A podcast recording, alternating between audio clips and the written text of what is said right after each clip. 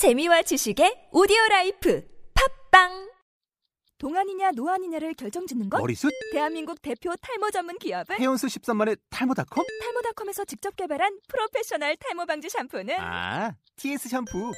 늘어진 두피 모공을 꽉! 단 한 올의 모발까지 꽉! 사용할수록 풍성해지는 나의 모발. 이제 탈모 고민 끝! TS 샴푸. 네, 오늘 본문 출애굽기 5장 22절에서 6장 13절이고요. 먼저 22절에서 6장 1절까지 번갈아 읽겠습니다.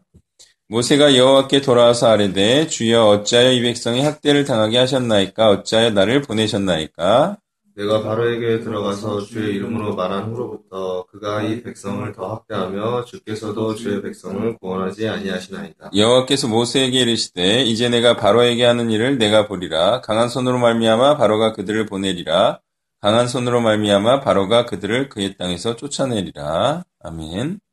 자 이제 모세가 사역을 시작했죠. 예, 하나님이 말씀하신 대로 가서 바로에게 말씀을 전했어요. 예, 이때부터 본격적인 어려움이 닥쳐오고 있어요. 예, 그리고 이제 쓴맛을 예, 맛보고 있죠.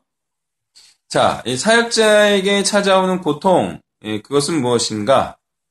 예, 복음을 전했을 때 복음을 들은 자가 이렇게 생각하고 그에게 말을 합니다. 그것은요, 복음을 전하는 자 너 때문에 오히려 내가 세상에서 더 고생하게 되었다. 또 그나마 갖고 있던 그리고 누리고 있던 시간이나 물질이나 관계까지 빼앗기고 깨트리게 깨트려질 상황에 처했다. 그렇죠? 이들은 그나마 갖고 있던 것들을 잃어버리고 있어요. 왜? 복음을 예, 선포하고 이 그 복음에 함께하자, 동참하자라고 말한 자들 때문이죠. 예, 그래서 이들은 지금 복음을 전한 자들을 비난하고 공격하고 있어요. 자, 이제 모세의 이 본문의 반응을 보면, 자, 사역자가 이런 고통에 처하게 되면, 예, 어떻게 될 수 있냐? 말아, 얘기하고 있어요. 예, 수고 많았어요. 예. 자, 사역자가 이런 상황에 처하게 되면, 사역자의 마음 가운데 이런 마음이 일어나고 이런 말을 하게 된다는 거예요. 그건 뭐냐면 하나님 나에게 왜 이런 일이 일어나게 하십니까? 예, 이렇게 하나님을 원망하고 싶어진다. 예, 이런 거죠. 예, 그래서 뭐 이런 생각이 들 거예요. 하나님 왜 복음을 받아들이지 않, 받아들이지도 않을 자들에게 복음을 전하라 하셨습니까? 예, 이렇게 억울해하고 힘들어할 수 있어요. 왜냐하면 그 자들에 의해서 지금 비난과 공격을 받고 있기 때문에.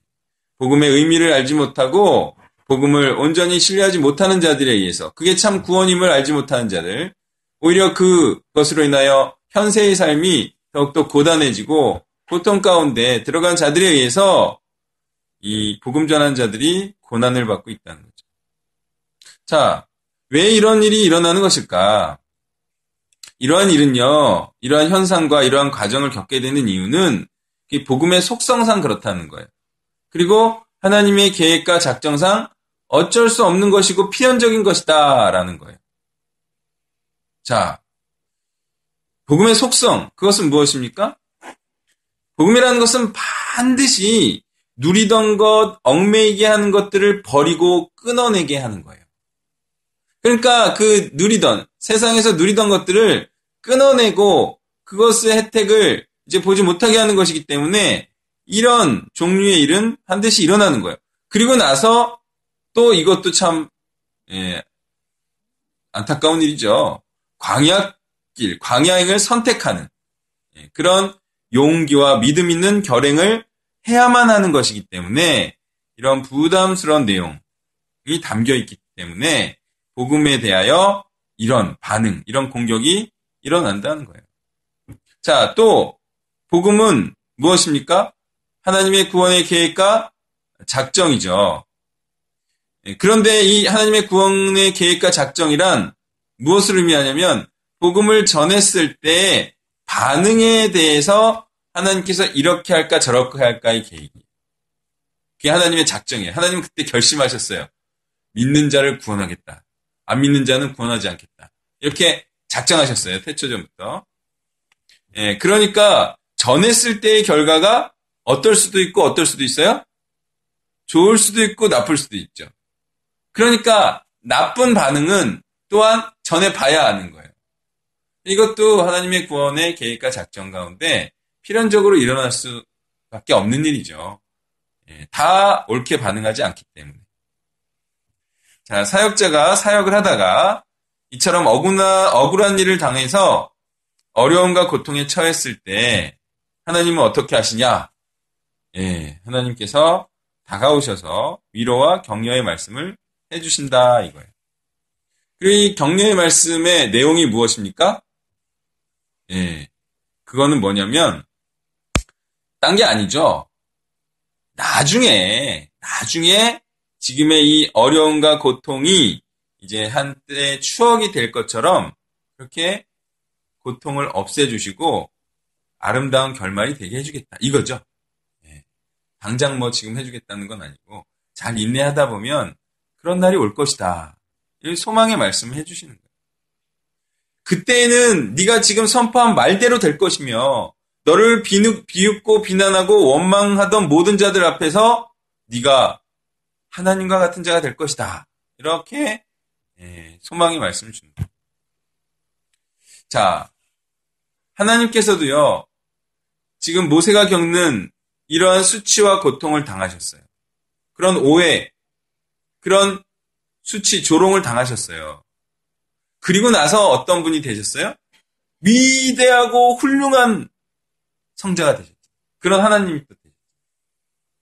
그러니까 우리도 하나님을 따라 이러한 오해, 복음을 전하고 오히려 그들을 망하게 하는 것처럼 그렇게 보이게 할 수, 보일 수 있어요.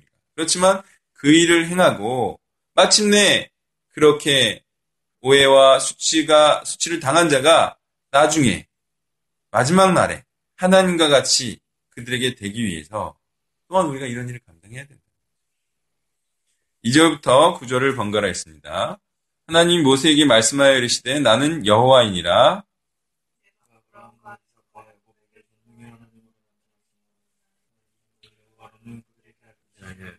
가나안 땅, 곧 그들이 거류하는 땅을 그들에게 주기로 그들과 언약하였더니 이제 애굽 사람이 종으로 삼은 이스라엘 자손의 신음 소리를 내가 듣고 나의 언약을 기억하라.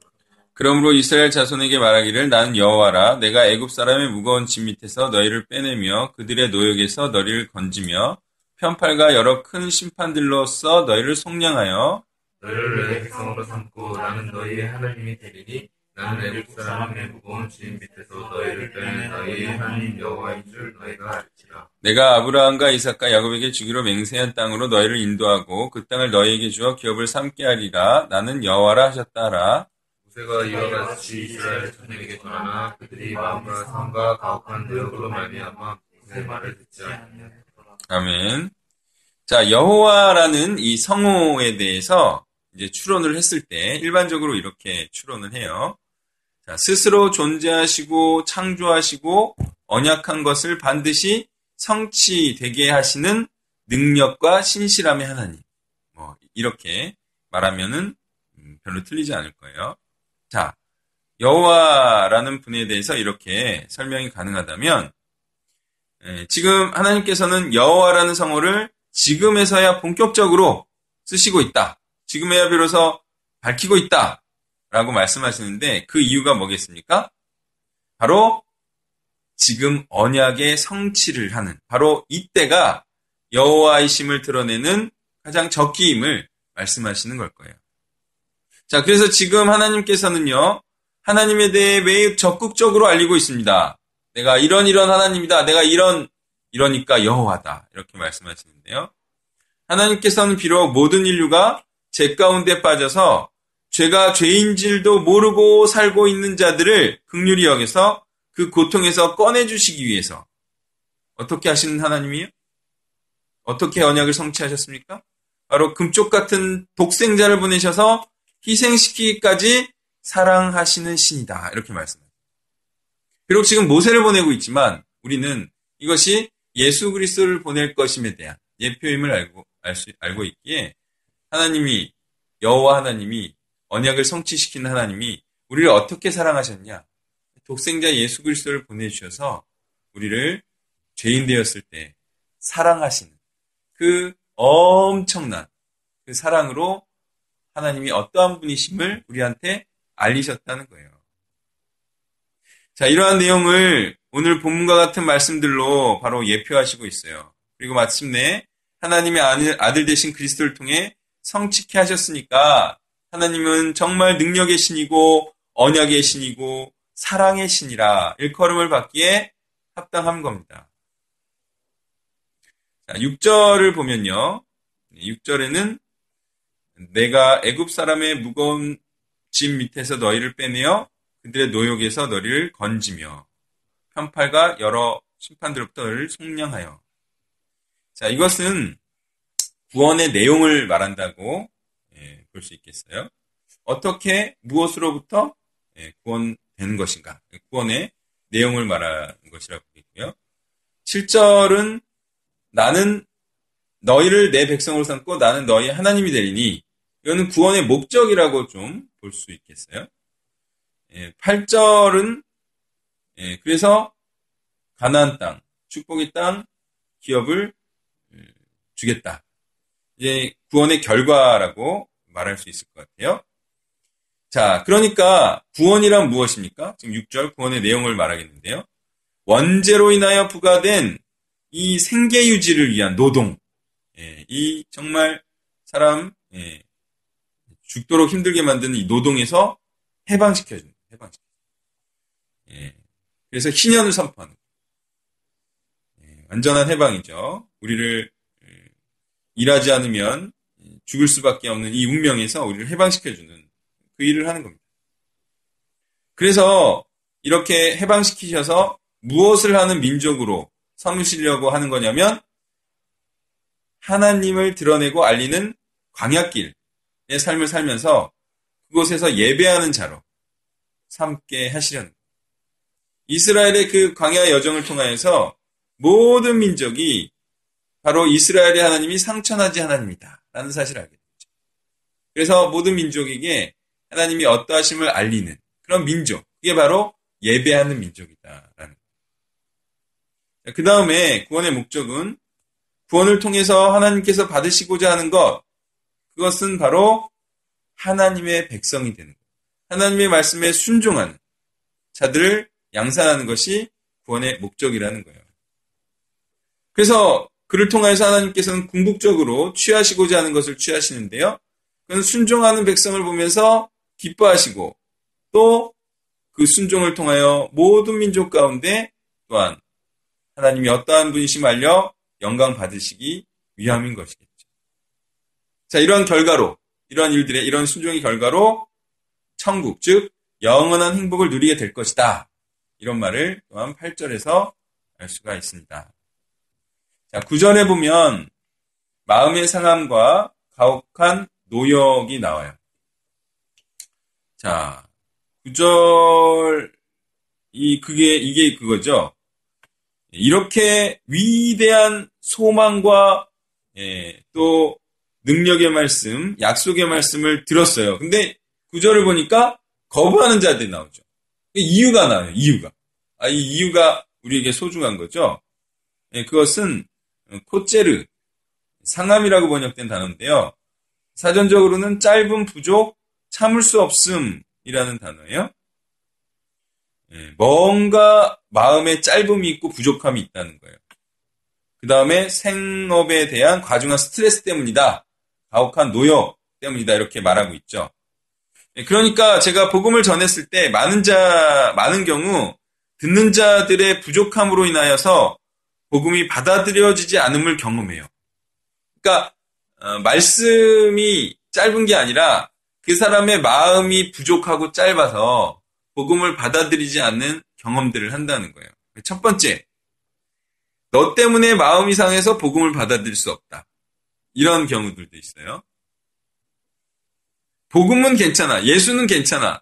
근데 너 때문에 교회 못 나가겠다. 이런 거 있죠. 예, 이런 것도 그 사람이 마음이 짧은 경우다 볼 수 있겠죠. 두 번째, 이렇게 바쁜데 성경을 어떻게 연구하고 묵상하라는 말이냐? 너의 말을 이해할 수가 없다. 이것도 마음의 상함이고 마음의 부족함이다 볼 수 있겠죠. 세 번째, 너의 어려운 설명들을 더 이상 참고 들을 수가 없다. 아, 이것도 이제 그 사람의 부족함이겠죠. 물론 설명하는 사람은 최선을 다해서 잘 알아듣기 쉽게 해야겠지만 듣는 사람이 아무래도 못 알아듣고 그것을 자신의 잘못임에도 불구하고 그냥 많은 경우도 있다는 거예요. 네 번째, 너의 말들이 옳음을 머리로는 알고 있고 심지어는 어떻게 해야 되는 것인지도 알고 있으나 마음이 동하고 따라가지를 못하는구나 이런 사람들도 있어요. 그죠? 이분들은 어느 정도 왔는데 끝내는 또 마음의 부족함, 헌신과 결단의 부족함이라고 볼 수 있겠습니다. 자, 그래서 이런 내용들을 예, 접하게 돼요. 복음을 전했을 때. 자, 이 모든 것이 신앙의 예, 없음 또는 신앙의 부족을 의미하는 것이겠죠. 그리고 진짜 믿음은 안 될 것 같은 때에 될 것을 믿는 것. 어, 이게 진짜 믿음이죠. 그리고 그때 바로 말씀대로 될 것을 소망할 줄 아는 것. 그것이 믿음이 부족하지 않은 자들의 모습일 거예요. 자, 10절부터 끝까지 번갈아 있습니다. 여호와께서 모세에게 말씀하여 이르시되 들어가서 애고방 바로에게 말하여 이스라엘 자손을 그 땅에서 내보내게 하라. 모세가 여호와 앞에 아래여 이르되 이스라엘 자손도 내 말을 듣지 아니하였거든 바로가 어찌 들으리이까 나는 입이 둔한 자니이다. 여호와께서 모세와 아론에게 말씀하사 그들로 이스라엘 자손과 애고방 바로에게 명령을 전하고 이스라엘 자손을 애굽 땅에서 인도하여 내게 하리라. 아멘. 자, 모세가 못한다고 말했을 때 하나님은 특효약이 있는 것 같아요. 그죠? 이렇게 말하면 모세가 안 하겠다 하다가도 하더라고요. 그 특효약이 뭐예요? 이름이? 그 특효약 이름이 뭐예요? 안 하겠다 하다가 요거만 탁 던져주면 모세가 하더라고. 이게 뭐예요? 예, 10절에 모세에게 말했을 때는 못하겠다 그러죠? 아론이야, 아론. 아론만 탁 던져주면 모세가 뭐 하더라고요. 막, 안 하겠다 막 떼쓰다가 아론 붙여줄게 그러면, 아. 예, 그러니까 특효약이 아론이에요, 아론. 자, 보통 같이 떠맡길 때는, 어, 그래도 하게 되는 이 현상. 그죠? 같이 하면 하겠다. 이런 거 있잖아요. 혼자라면 안 하고, 같이 하면 하겠습니다. 이런 바락도 그랬던 거고. 강준구도 그래서, 응? 된것 같아. 같이 하면 하겠다. 그래가지고, 딸려온 케이스. 같이 하면 하게 되는 이 현상. 무엇을 말해주는가? 이 사역이라는 것이 얼마나 과중한 것인지, 얼마나 부담되는 것인지, 또는 무거운 짐과 같은 것인지. 그래서 함께 지는 것이 얼마나 중요한지를 깨닫게 하죠. 같이 하는 것. 이건 굉장히 중요해요. 할수 있고 못하게 되는 이 갈림길을 갈라지게 하는 거죠. 위대한 모세와 바울과 같은 자들도 어떤 자들이 있었습니까? 바로 아론과 디모데 같은 훌륭한 동역자가 있었어요. 근데 이 동역자의 관계는 어떤 관계입니까? 그것은 가르쳐 준 것을 그 사람이 다른 사람에게 가르치는 관계예요. 모세가 하나님의 말씀을 듣고 아론에게 가르쳐요.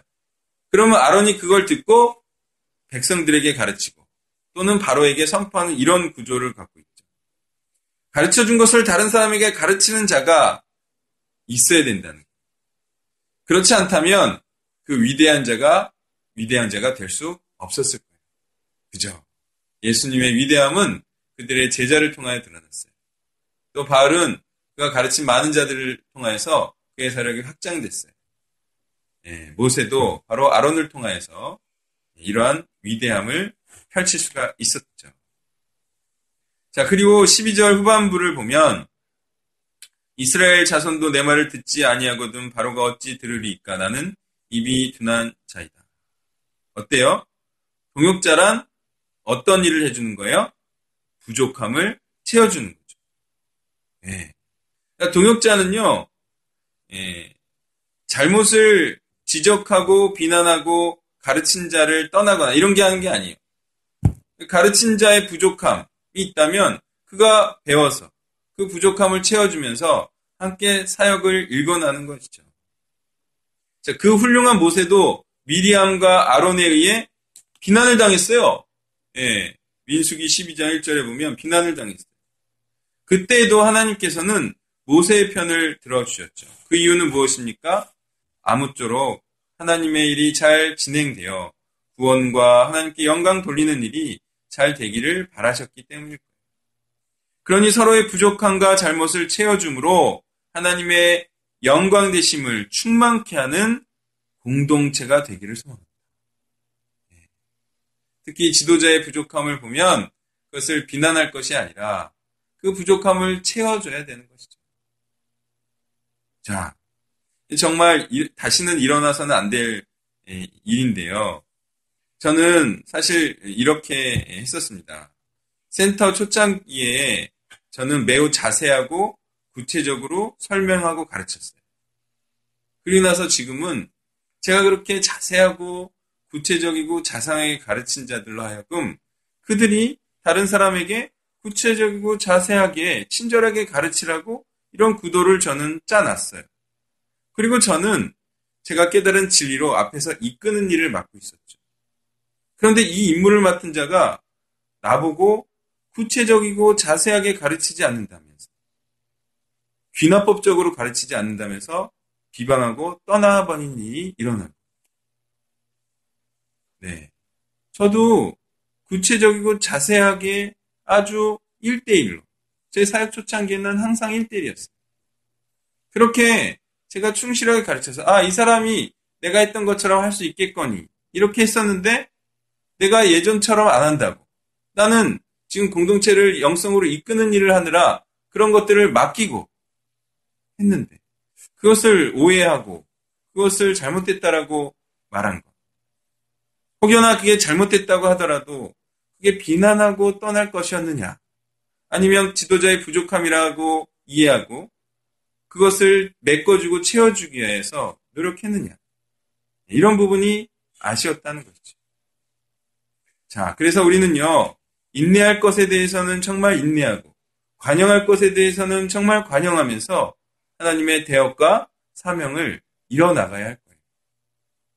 자, 하나님께서 지금 이렇게 하기를 원하십니다.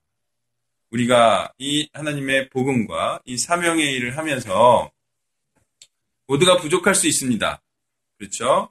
그리고 네, 이 일이 힘들 수도 있어요. 그렇지만 함께 하면서 부족함을 채워나가면서 이 복음 사역을 같이 해나간다면 반드시 서로에게 부족함이 채워지고 마침내 함께 연합하여서 동역하며 이 이런 이런 일이 예, 잘 진행될 거라 예, 믿습니다.